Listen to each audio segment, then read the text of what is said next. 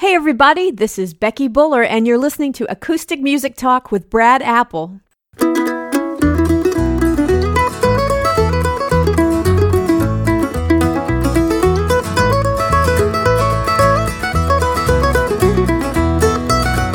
Welcome to Acoustic Music Talk, where we explore the art of acoustic music and musicians, with your host, Brad Apple. Hello, folks, and welcome to Acoustic Music Talk. I'm your host, Brad Apple, and welcome to Season 2. We've got a lot of great artists lined up for you this season that we're going to be talking to. And today we're starting off with a fellow that I followed his career for quite a number of years now. He's been with a Seldom Scene for almost 25 years. And he's a great Dobro player. He's been with other bands also and done a lot of recording, especially up in the Washington, D.C. area. And with me today is Mr. Fred Travers. Well, Fred, welcome to the show. We're pleased to have you on here. We've been looking forward to talking to you for a long time and really enjoy your music with the Seldom Scene. And how's things going up in Maryland? Hey, Brad. Thanks for having me. Everything's going pretty good. Weather's been pretty nice here recently, and so been enjoying that, getting a lot of stuff done at home. Yeah. Listen, not going out on the road and playing some music, but, you know, things happen. Just got to work through it. Well, Fred, how did you get started playing Dobro? Is Dobro your first instrument, or do you play other instruments? Kind of tell us how you got the music bug.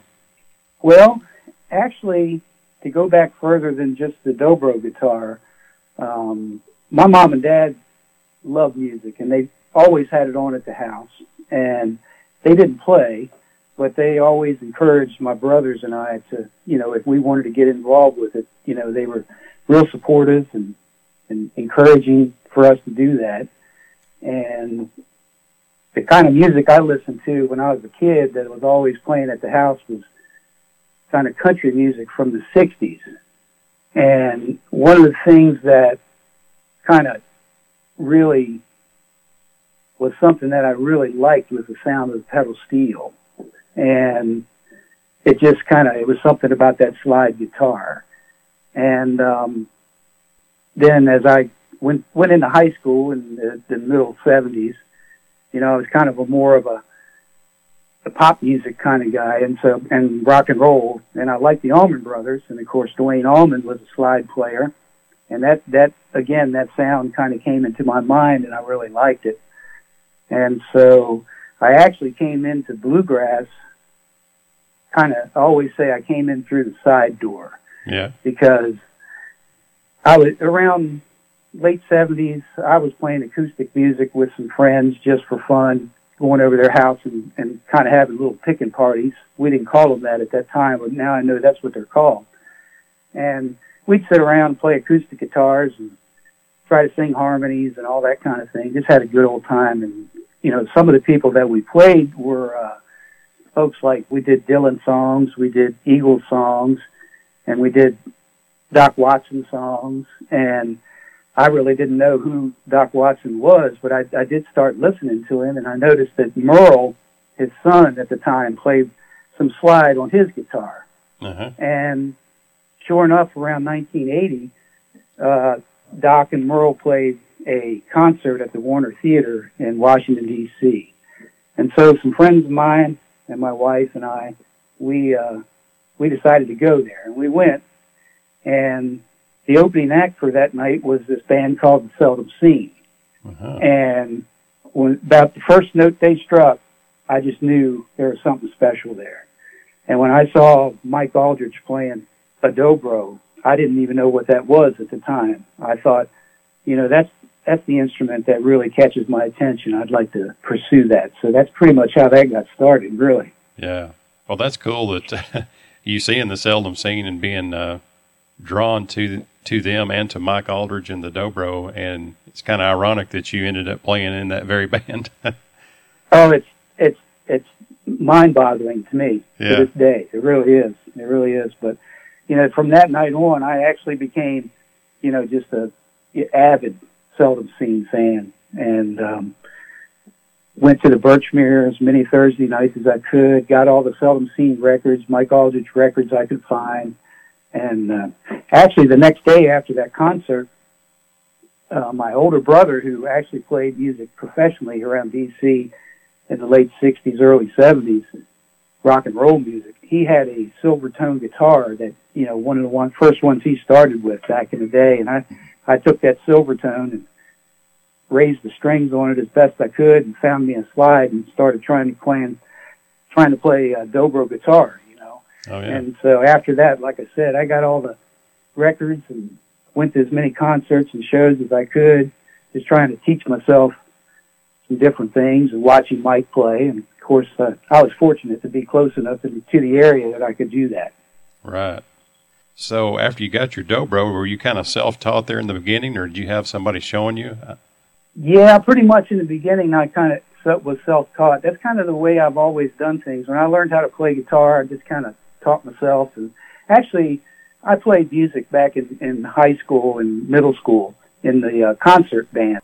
And I never really, I mean, as much as I, you know, I learned a little bit about reading music and all that kind of thing. But I never was really, you know, proficient at being, you know, reading off the paper to play. Right. If I heard something a couple times, I could play it, you know. Yeah. But I did, getting back to the original question, the first thing I got with the Dobro was a book by Stacy Phillips called The Dobro Book. And that just had a wealth of information. And unfortunately, let's see, that would have probably been back in 1980, just 1981. And there just wasn't, the internet wasn't around. And there weren't any videos or anything like that. Yeah. As far as trying to learn, just like, you know, most folks probably do. You know, they just try to listen to records and wear out needles on the record player, just going back, trying to figure out what somebody was playing. Yeah. So that's pretty much how it got started. Yeah, I think most of the players, you know, in your generation and mine also, those tools that are available so readily now, like YouTube, and pretty much any song you want to learn almost, you can go to YouTube and type it in, and somebody's giving a little lesson on it or something like yes. that. So, which is a wonderful thing. That's a really, really cool thing, you know, because I used to listen to records of the Seldom Scene or maybe a Mike Aldridge record of Mike taking a break or playing a particular tune, and I could find the notes that he was playing, but sometimes I was finding them at the wrong position on the neck. Mm-hmm. And that what helped me was when I got the opportunity to go watch him play, I could see where he was playing it, and then it started to make sense to me how he was able to do that. Yeah. So, you know, that it was interesting, but it was a lot of fun too. I mean, I was just, you know how that feeling is, you know, you just can't wait to get home and put a record on and get the guitar out and just start playing, you know? Yeah.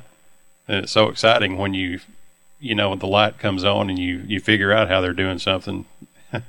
It's really satisfying. Yeah, exactly. And when you're learning early on, it's kind of like, you know, you learn in leaps and bounds. You know, you'll go for a couple of days and seems like you're not making any progress, and then all of a sudden one little lick or one little way that you do something with your right hand, it just makes it easy.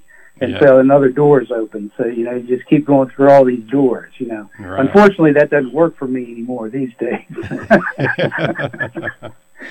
Yeah, it gets tougher as you get a little older, don't it? It does. It does. And I don't know whether it's just muscle memory or probably, in my case, just lack of attention that I should be working on it a lot more like I used to, I think. I think that's more the case than anything else. Yeah. Well, speaking of Mike Aldridge, you got to learn some from Mike, didn't you? I did. I mean, one-on-one, I mean.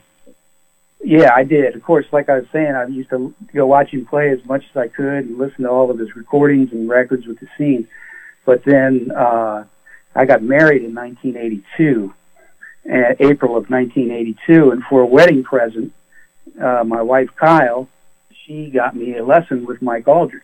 Wow. And I was just shocked, because I just held all the folks in the Seldom Scene, the original guys and those at the time, and just in such high regard. I was like, how on earth did you get in touch with Mike Aldridge? And she said, I just looked his name up in the phone book and gave him a call. And I said, there's no way Mike Aldridge is phone numbers in the phone book. You know, he's like this superstar. There's no way. Yeah. But you know, that kind of surprised me. But yeah, I eventually, probably in late fall of 1982, I eventually got together with him, and it was quite an experience. I tell you, it was so neat to just be sitting right across, you know, from him. Oh, I bet. And just seeing how he did things, and just asking him questions about this, that, and the other, and such a, you know, wonderful guy. On top of being, you know, such a tremendous musician, and he was more than willing to show me anything I wanted to know. So yeah, it was very cool. Well, I was going to ask you about that. What type of guy Mike Aldridge was? So it sounded like he was a real gentleman. Mike was super. Yeah, super guy. He really was. And it's funny because his stage persona was, and he for the most part he was pretty quiet, you know, kind of, you know, mm-hmm. just sit over there and do his thing perfectly and not really say anything on the microphone or anything like that, just come up and play his part just like it sounded on the record, you know, yeah. and then sing, you know, with the trio. That's so good. But he actually had a really great sense of humor, and he was a fun guy to hang out with. He really was. Yeah. Well, that's awesome.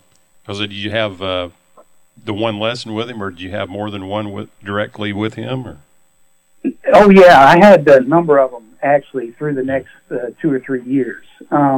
But it wasn't a regular thing, like once a week or once a month, because what I would do was I would actually, because I was so familiar with his and the Seldom Scene music, I would actually pick out little questions here and there. He didn't have to teach me a whole song or something like that. I just pick out little nuances of how did you do this, that, and the other. And literally I would go to his house and have like 3 legal pad sheets filled up with questions yeah. about, you know, particular songs and particular licks. Yeah. And we would go through that, and he would put it on tape for me, thank goodness, put it on cassette tape, our whole lesson, you know, my question, mm-hmm. his response, what he played. And so that was, I would bring that home, and it literally take me 4 months just to go through that one lesson. Yeah. Just try to figure it, you know, try to get it, you know, in my head and be able to perform it. And so probably about once every 4 months, I'd go back with my legal pad and sit down with him, and you know, it was just great because, I mean, how fortunate is someone to be able to live close enough and to one of your heroes to be able to just go sit in their basement and, you know, and ask them questions and, you know, learn things from that particular person is really special. Yeah, that's great. Well, after you got some traction on the Dobro and got up and running on it, I know you're in at least one band I'm familiar with. You were in Paul Adkins and Borderline band for a while, correct? Yes, that's correct. Probably around 1983 to 1986, I was just playing kind of locally with some local bands around Washington, D.C., Virginia, Maryland. There were some clubs back then that still had, you know, bluegrass music on Friday, Saturday nights, things like that. And, excuse me, and then probably around, before I went with Paul and the Borderline band, probably around 1986 to 1989, I went and played with the Gary Ferguson band. Gary Ferguson is a singer-songwriter from Pennsylvania. And that was probably my real first experience of actually doing a little bit of traveling here and there and playing at some small festivals and things like that. Mm-hmm. And then after Gary's band, I was with Paul from probably around 1989 to 1993. And, of course, that Paul's band expanded that a little bit. We went a little farther away, played a lot of great places, and made some pretty fair recordings, I think, too, not to brag. Yeah. Speaking of recording, I was going to ask you another kind of a side question here. I think one of the first records I got where I became aware of you was Bill Emerson's Reunion CD, and you played on a few tracks on that CD. Yes, I did. I remember that. That's funny. It's funny you mentioned that, because I was thinking about our conversation tonight, and I was trying to think about some of the things that I played on early on, and that one didn't actually come to mind. But yeah, that was a tremendous opportunity for me to play with some super great musicians. Yeah. I think Ronnie and Ricky Simpkins were on that record, if I remember right. Yeah, they were. That was a fun session. It turned out really well. Yeah. I know one track you were on was with Bill Harrell, I believe. That's right.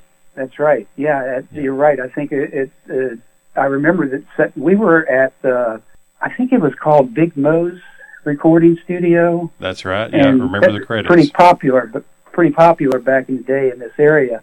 Yeah. And Ronnie Freeland was probably engineering, and yeah, it was weird for me because, you know, I hadn't really been out and about all that much, and here I am sitting in there with Bill Emerson, Bill Harrell, Ricky and Ronnie Simpkins, and Larry Stevenson, and I'm like, whoa, I'm not sure if I'm supposed to be here or not. Oh. But that's actually been my whole, the whole experience. You know, it's always been, even to this day, I still go and meet people that I've never have listened to them for years, and it's just, you know, that feeling continues throughout all the years for sure. Yeah. Tell us a little bit. I'm sure other acoustic bluegrass players out there may be listening to the podcast. If they're like me, you know, back in the day, I read credits. That was one of my favorite things, you know, when I got my CDs in of bands and people, you know, I wanted to read the credits. And like you mentioned, Big Mo Recording Studio showed up on a lot of those, especially like in the late 80s, early 90s. What was Big Mo like? Maybe tell that to some of the musicians out there that have read that credit and wondered about it. Oh, as far as the studio itself? Uh-huh.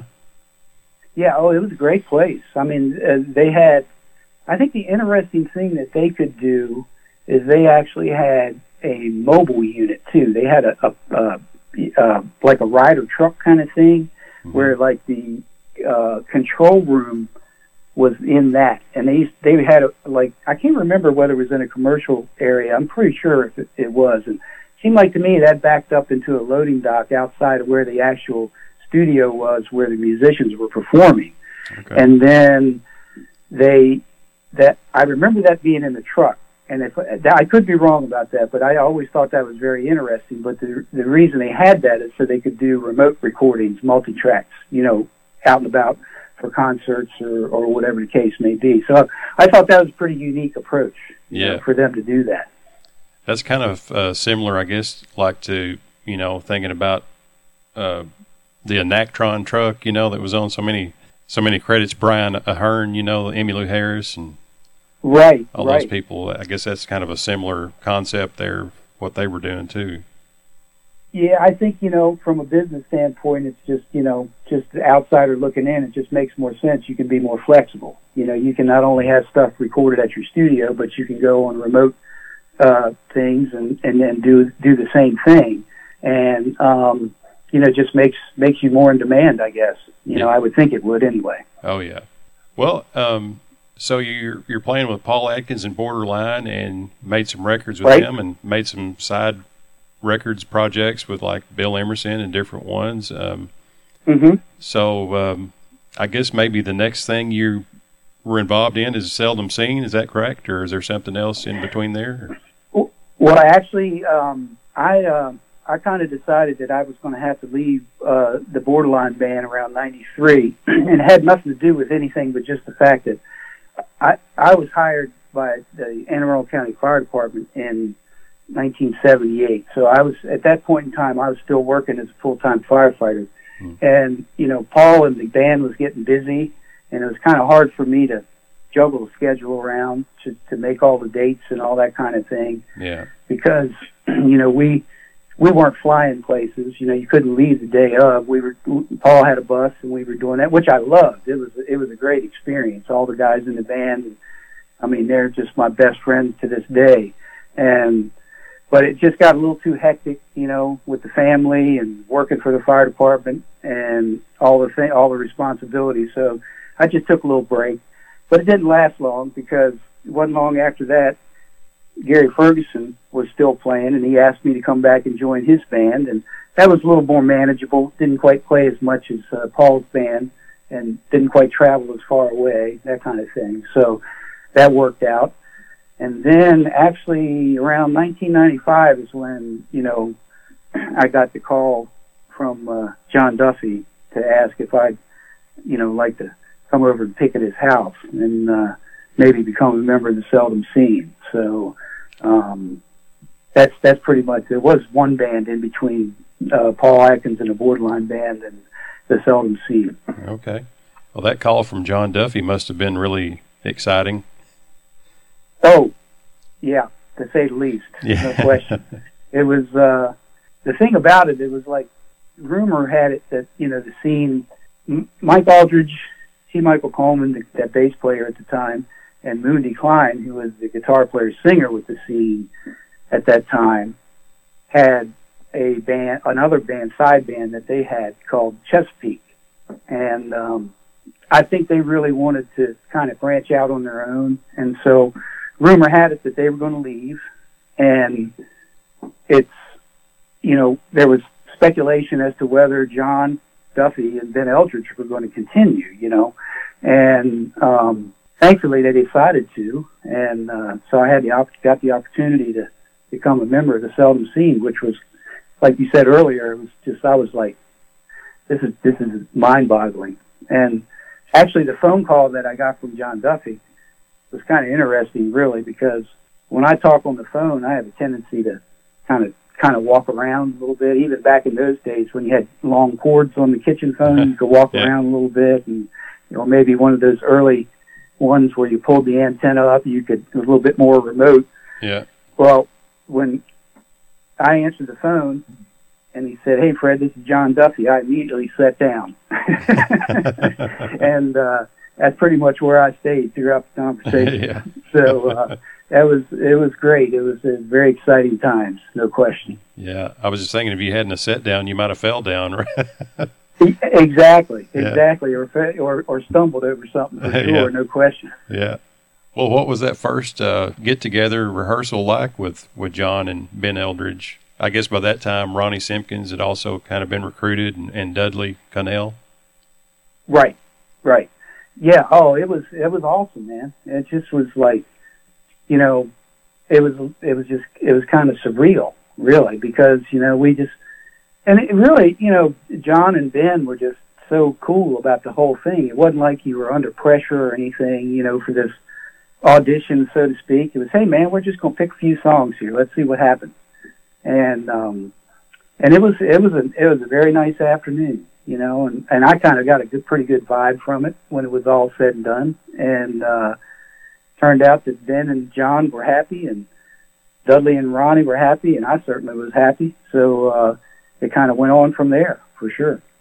Where was your first show after you got into the band there?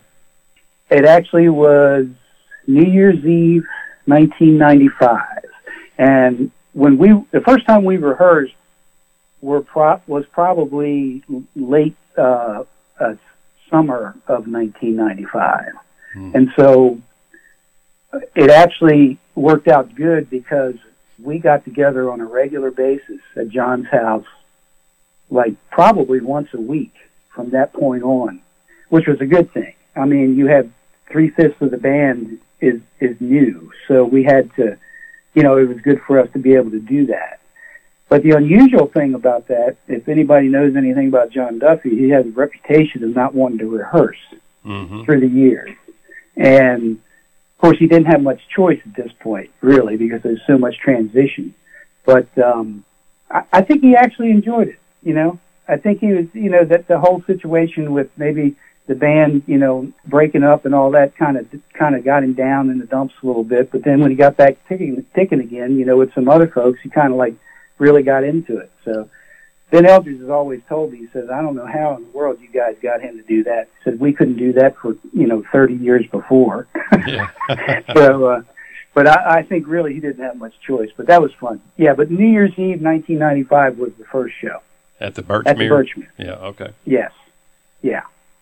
And that was an interesting evening too. It in typical Seldom Scene fashion, you know, it was a big event, you know, because, you know, it was like everybody who had been in the Seldom Scene was there, all the, you know, various group configurations, and they played all the way through, you know, the New Year's Eve evening, starting from the original guys all the way down. And we were the last ones to go on, the new configuration, you know, at the very end. So basically I was sitting there all night long, you know, watching these guys and listening to them play, and I'm like, oh, my gosh, you know, talk about nervous wreck.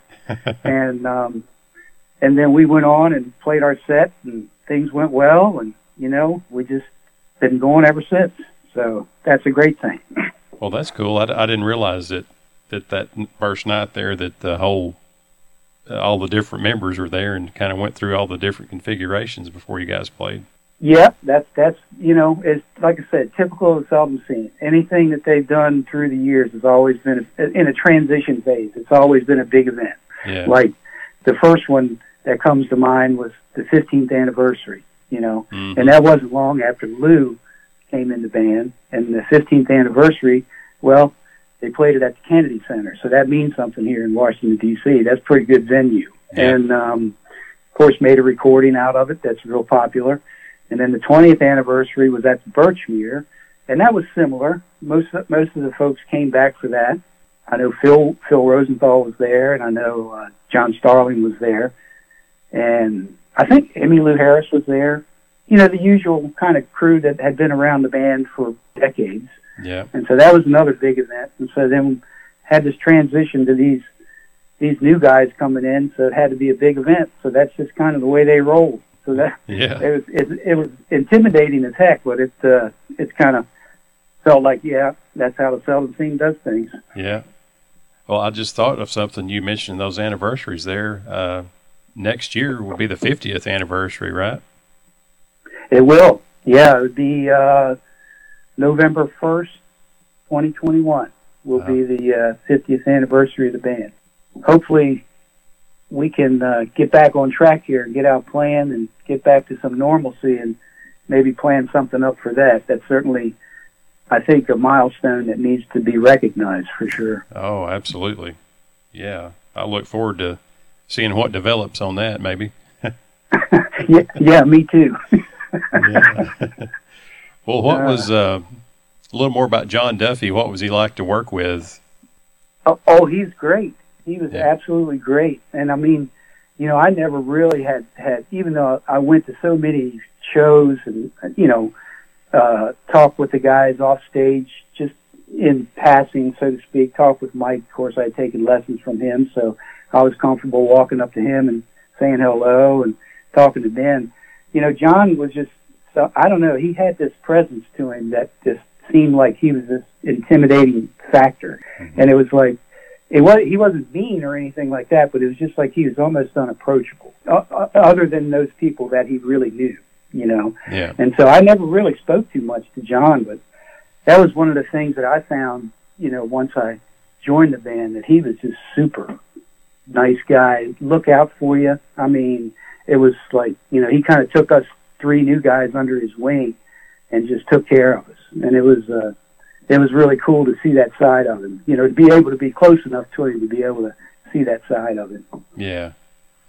Well, that's neat. And I know I felt that way about different ones, you know, it's almost like you're afraid to talk to them, you know, but, it's neat when you do and kind of break the ice, and when you're, in your case, actually working with them and find out, you know, they're really great people.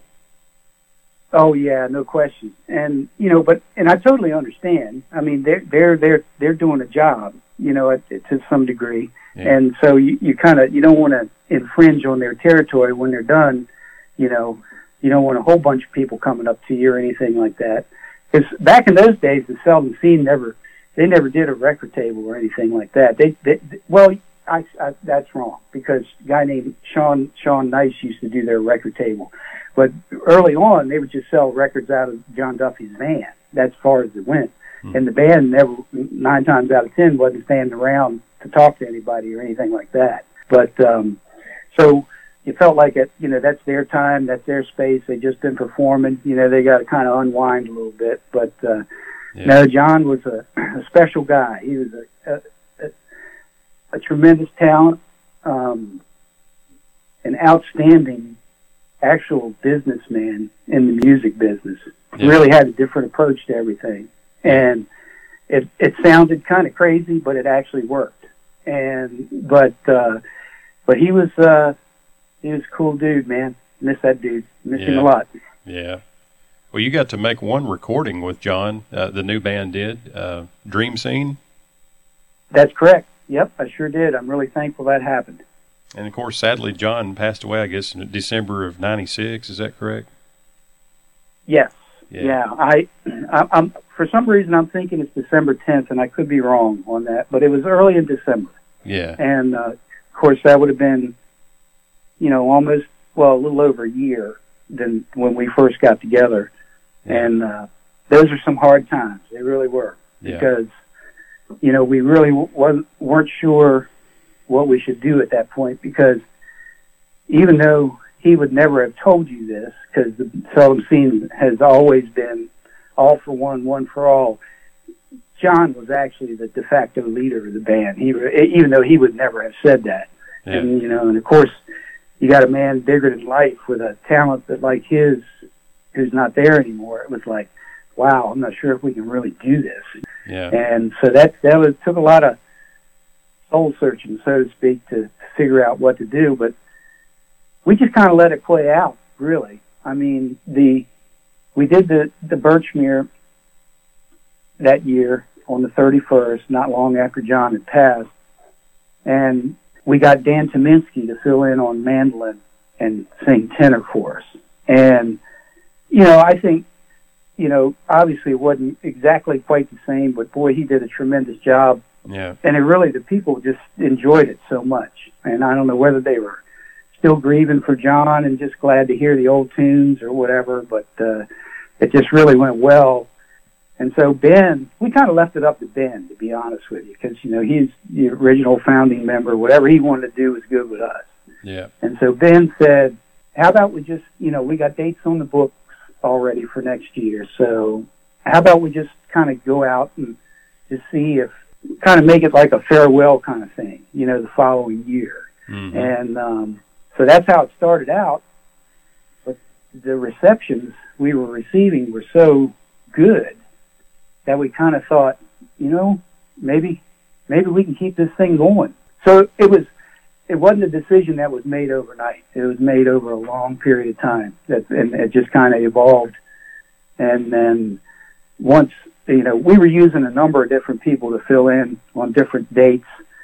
Like I said, Dan Tyminski, and then I know, I'm thinking Larry Stevenson might have helped us out one time, and Don Rigsby. Mm-hmm. And then one time we were in North Carolina, and Lou Reed, who had been a former member of the band, he was relatively close by, so we asked him to come and join. And, of course, Lou, you know, he's just like an old family member coming back, you know. He knew all the material, knew all the breaks, you know, and could sing the tenor part. And we played that night, and we just looked at each other and thought, man, that sounded pretty good, and that felt good.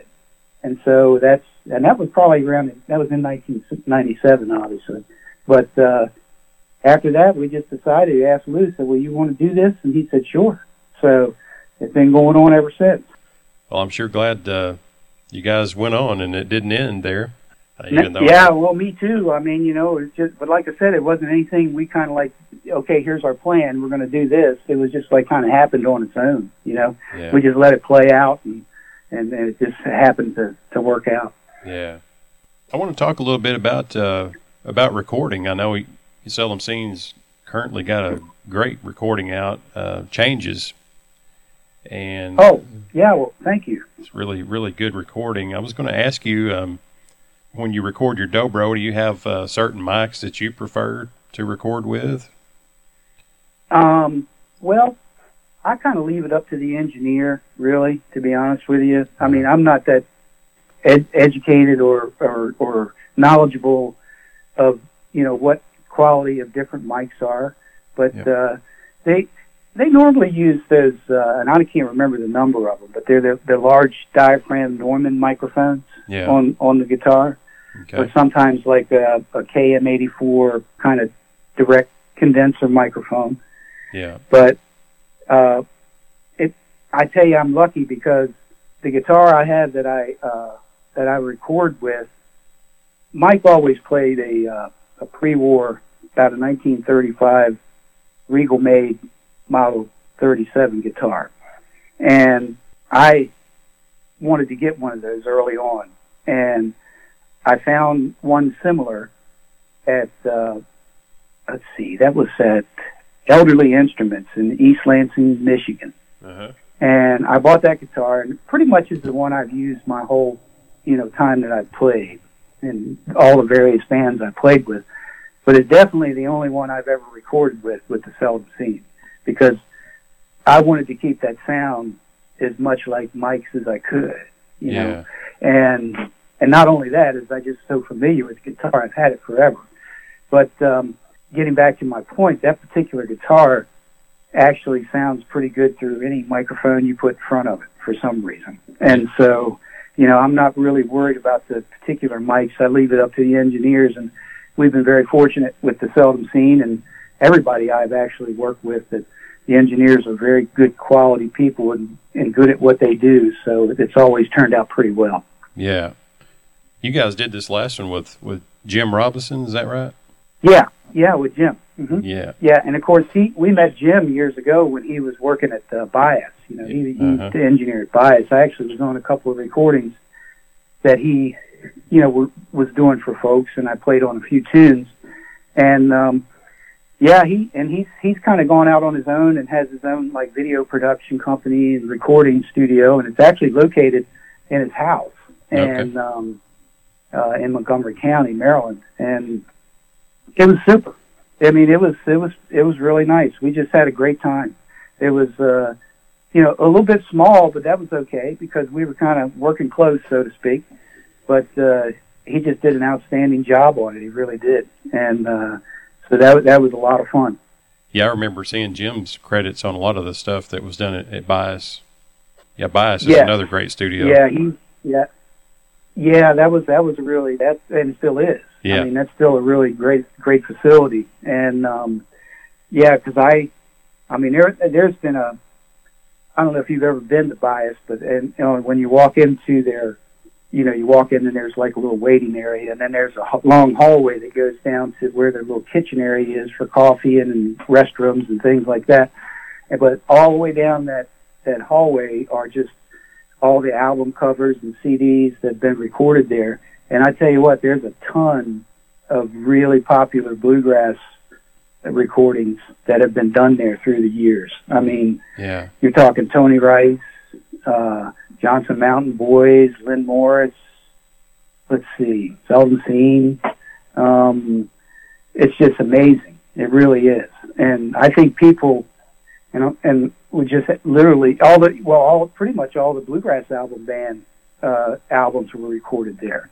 Yeah. And it's just, it's pretty amazing that all those things took place in that facility, but it definitely was a good one to do it in because it's very well designed and top-notch equipment and top-notch people behind the soundboard for sure. Absolutely, yeah. I've never been there. I've always wanted to go there and see it. Like I say, I read credits on everything I got. All my years growing up, and seeing Bias on there was definitely always stuck in my mind. Yeah, I understand completely because I remember I actually recorded there for the first time when I was with Paul Adkins and the Borderline band. And of course, I was like you. I saw these really great bluegrass artists recording there, from looking at the credits on the album or CD or whatever. And so I was kind of in awe of it, And I think the first album I did with Paul was that gospel album, Wings of Gold. And man, it was just so cool to be in there. And they actually have two studios. There's Studio A and Studio B. Studio A is a little larger with some different, isolation things going on. But Studio B is just as good. It's just a little bit smaller.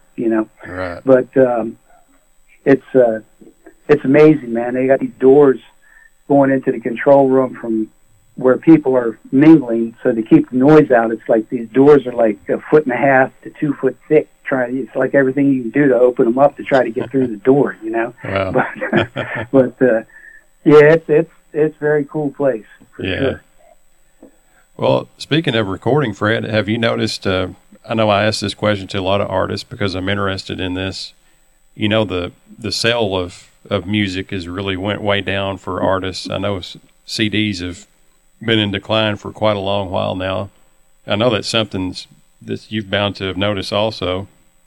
Oh, yes. Yeah, I totally agree. You know, the times have changed, and downloading and this, that, and the other has affected that quite a bit, which is unfortunate because I'm sure any band would say the same thing, but it seems, you know, just the genre, I'm more familiar with bluegrass. That's a big part of bluegrass, you know, bringing your product out to get to the people and that kind of thing.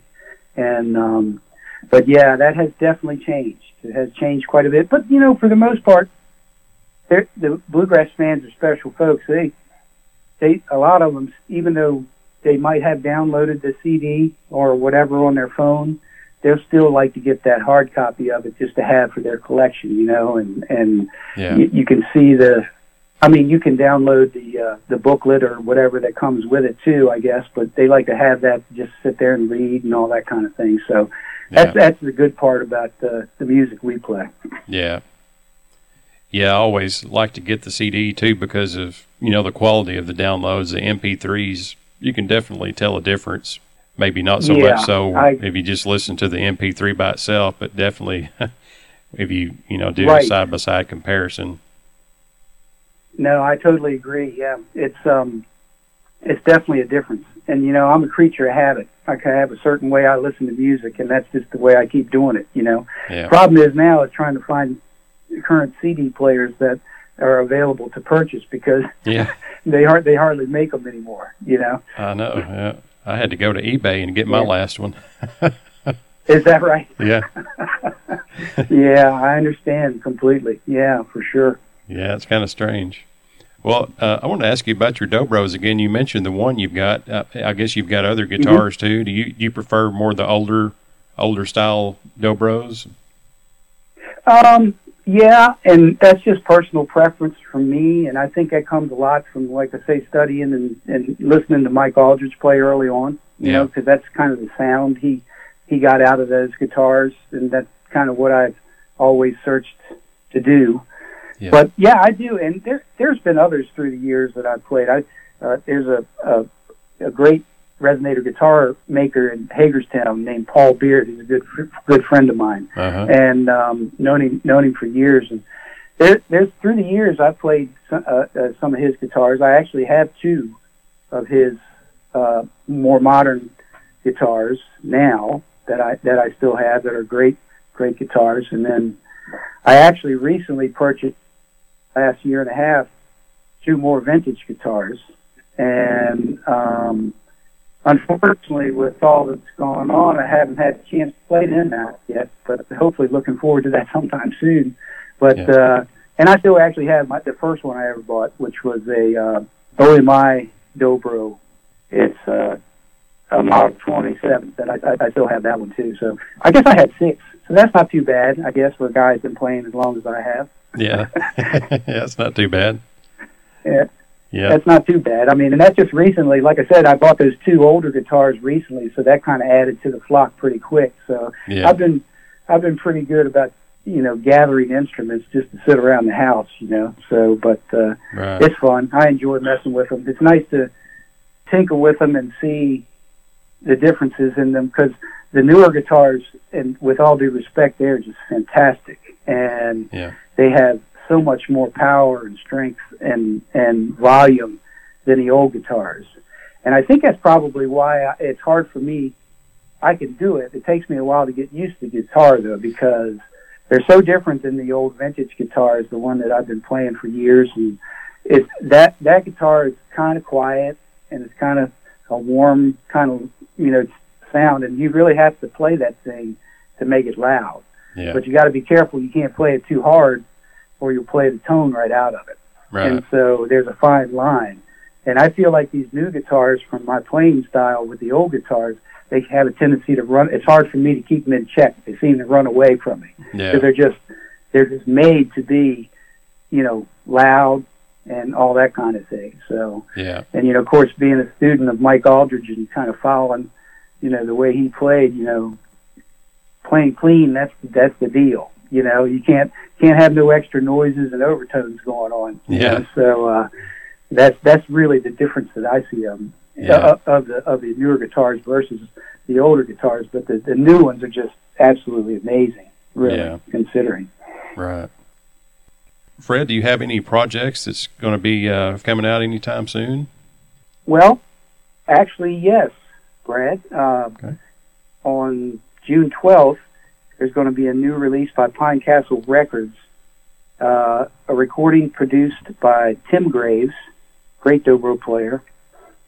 It is called New Rezo Gathering.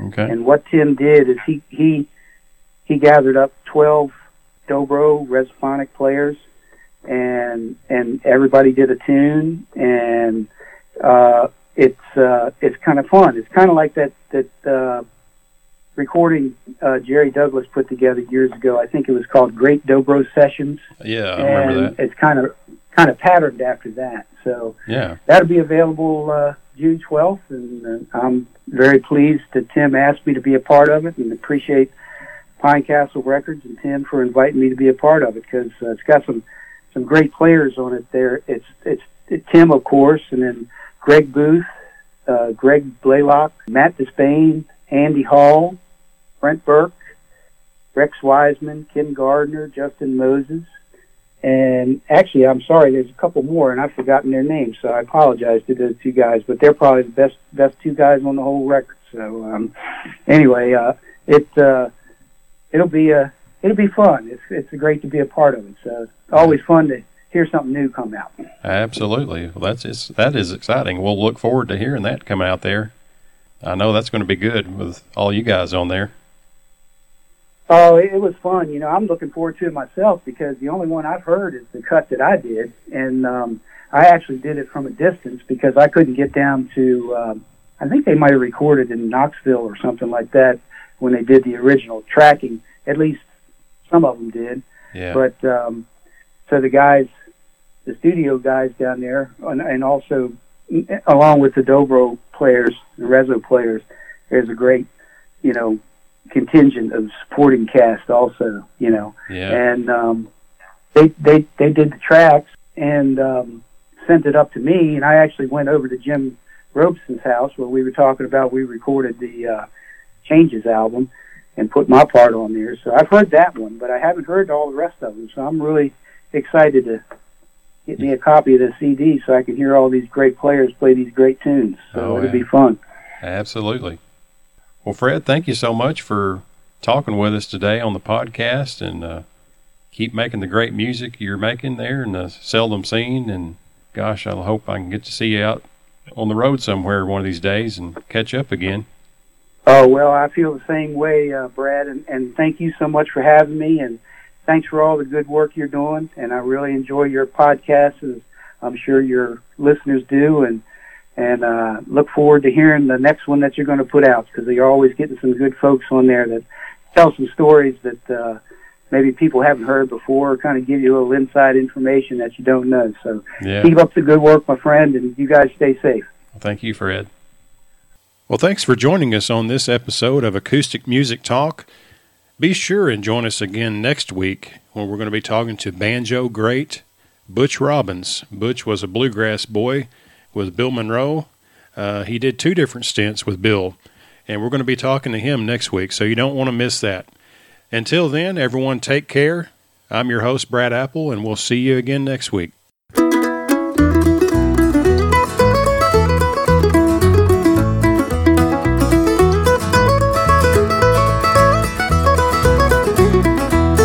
Thank you for listening to Acoustic Music Talk. Join us again next week for another episode as we continue to explore the world of acoustic music.